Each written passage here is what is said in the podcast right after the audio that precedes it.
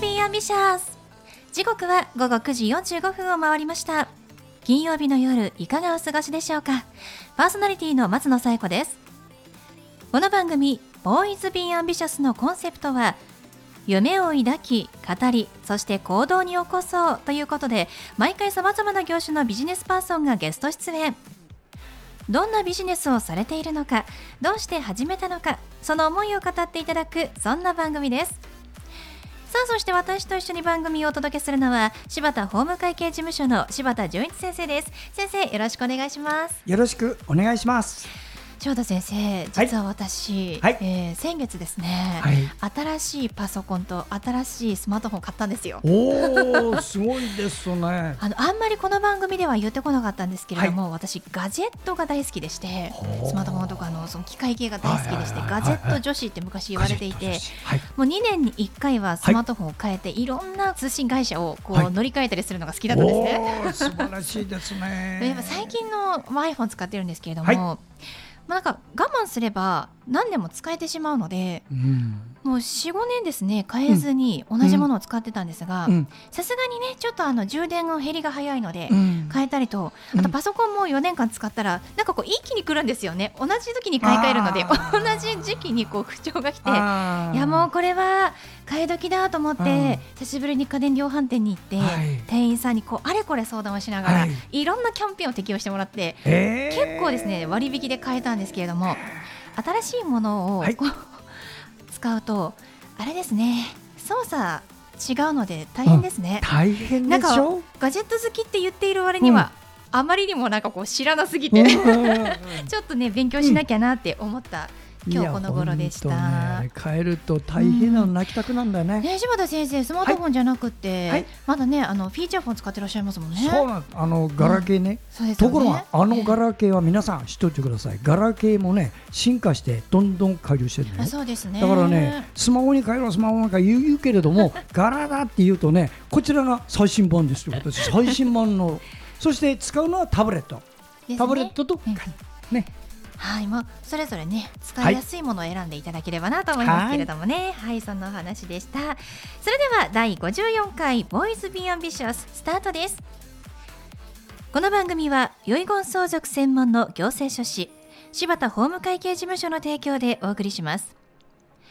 それでは先生、今夜のゲストのご紹介をお願いします。はい、今夜のゲストは青い社会保険労務士事務所の社会保険労務士筒木葵さんです。筒木さんこんばんは。こんばんは。よろしくお願いします。よろしくお願いいたします、えー、筒木さんはですね2回目のご登場でして前回は3年前2018年の5月9日に放送された回のゲストだったとい。うことで、はい、あっという間ですね。もう3年も経つんですね。早いですね。お久しぶりです。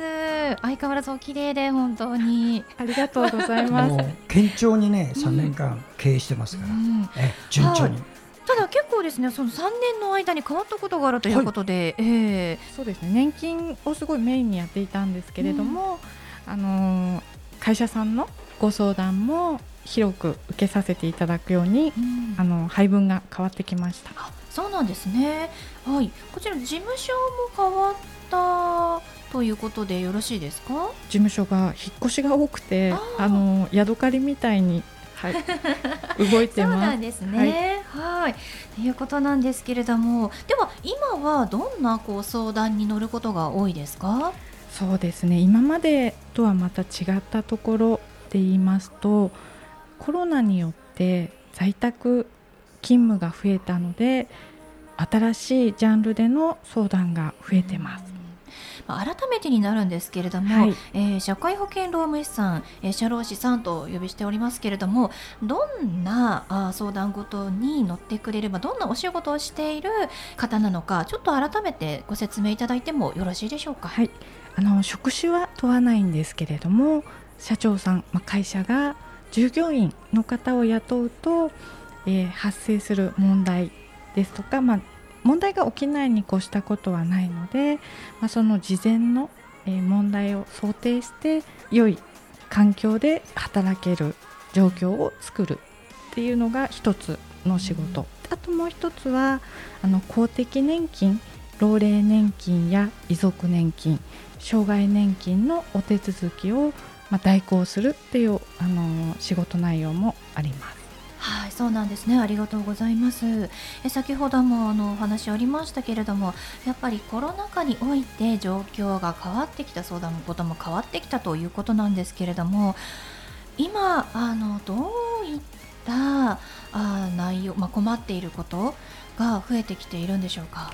そうですねあのコロナになった当初っていうのはあのよく皆さんお聞きになると思うんですけれどもあの雇用調整助成金といってあの会社さんが会社都合で休んだ時に従業員の方に、えー、お給料を保証してあげるでそれをしたことによって国からもらえる助成金を請求するっていうのがあのもう本当にもう先が見えない中で。一番多かったんですけれどもやっぱりコロナの状況あのこう外出を控える期間が長くなるにつれて、えー、リモートで働くための整備在宅でできる体制を整えていくっていう方向に変わってきたかなと思います。そうなんですね、えー、雇用調整助成金ということで、まあ、知っている方はこういった手続きができると思うんですけれども意外と知らない方も多いようですね。そうですねなんかなあのテレビとかで話題にあの名前は聞いたことある方が多いとは思うんですけれどもじゃあどういう時に使えるのかっていうのが、ま、なかなかあの分かりにくい部分がまだまだあるのかなと思います。でそういった方の相談によって、まあ、助成金こういう制度がありますよっていうのを、えー、お伝えしているのが筒木さんのお仕事になっている、ということなんですね。でまた働き方が変わって、まあ、リモートワークになったことで増えている問題というのもあるようですね。そうですね。あのリモハラと言いまして、うん、まあ皆さんのハラスメント、あのセクハラですとかパワハラでよく耳にすると思うんですけれどもリモートっていう環境によって起こるハラスメントも出てきている状態です。うんそうなんですね、はい、そういった方の相談にも乗られるんですか？そうですね。あの実際に出てきてからでは遅いのであのこういう場合にはこう思いがけずあのハラスメントしているつもりではないんだけれどもハラスメントになってしまうので気をつけてくださいねっていうこうアナウンス的な部分の方を重点的にしています。問題が起きる前に対処するということなんですね。すねはい、企業側にアドバイスをしているのが筒木さんということですよね。はい、そういう形になります。でも本当に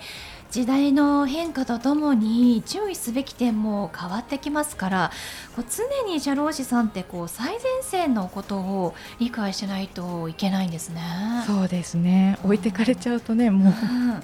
大変ですよね。え筒木さんはその、はい、まあ、事務所として、まあ、どういったこう他と違うと言いますか強みをお持ちですか？そうですね。あのまだまだ小さいんですけれども小さいからこそこうかゆいところに手が届くような形で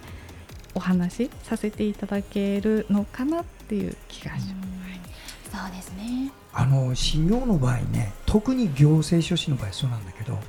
社会が変わっていくじゃないですか、うん、社会の動きが早いんですよ、ね、それに対して法整備が遅れる、うん、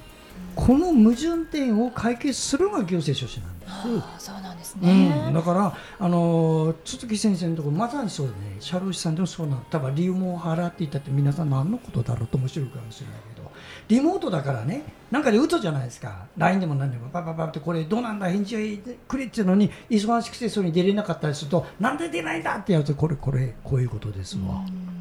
つまりいつでもその LINE な LINE の前に釘付けになってないといけない。こういうのもハラスメントなわけです。ね、でこれだって今まで誰も気にしないよね、うん、こんなことね。打ったら何秒かで1分で連絡するの当たり前だなんていうような人たちがいっぱいいるところでねこれやられたら家でリモートでやってたら大変だよね。大変ですよね、ね、そういう対応とか、うん、こういうのを今鈴木先生やってるわけですよ。そうなんですね、うん、ではそんな鈴木さんにお聞きしますが鈴木さんの夢は何ですか？そうですね。もう本当にあのこれどうしましょうっていうご相談が来る前にもう本当に何だろう察して自然にご対応できるようになれるのが一番いいなと思います。本当にもうこのご時世ですから何か困ったことを助成金についても年金についても相談がありましたら月さんに連絡してみてください。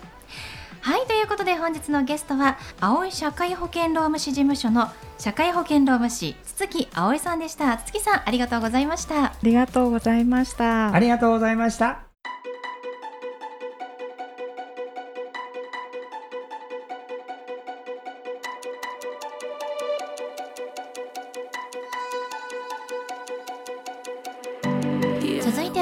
柴田先生のワンポイントアドバイスです。では先生今日はどんなお話をしてくださるんでしょうか？はい、えー、遺言相続専門の行政書士の柴田です、えー、私の仕事は毎回言ってますが次の世代のための仕事なんですね、えー、今日はね相続の話ではないことを言います。今あの3月はちょうど2011年の3.11のお話で結構テレビなんかがあの取材をしてところがねその中でねあのちょっと私が言うような視点で話したところはないもんだからこのラジオを通じて申し上げます。それはどういうことかというとね自衛隊の話なんです。災害になると必ず自衛隊の応援救援が入る。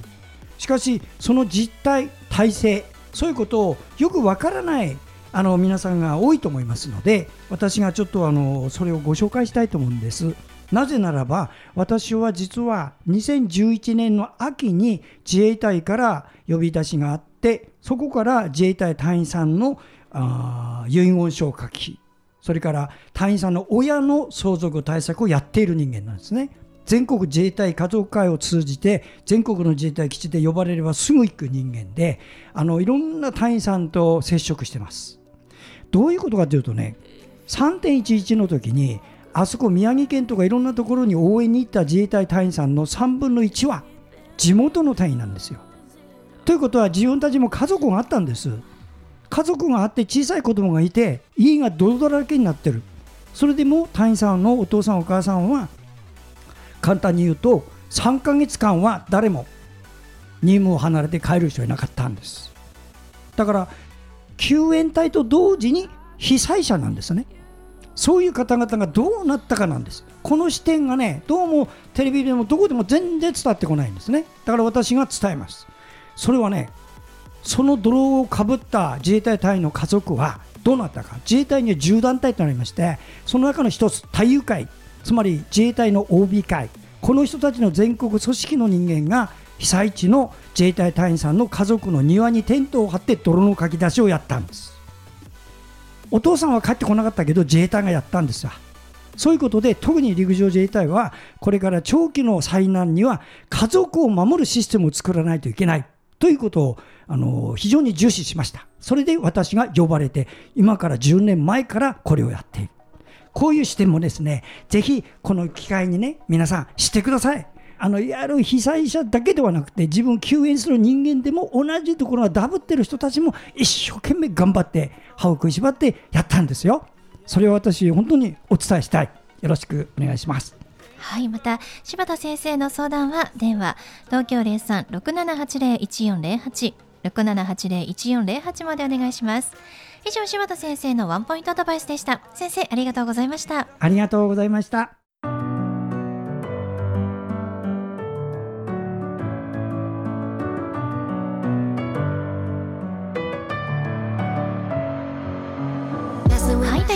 お送りしてきました「ボイスビーアンビシャスいかがでしたでしょうか？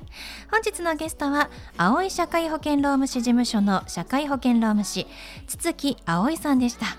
筒木さんへの相談は携帯電話にお願いします、えー、090-1614-6777 0901614677までお願いします。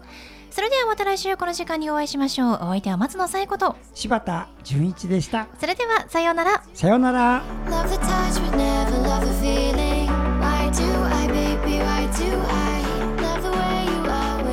Leave me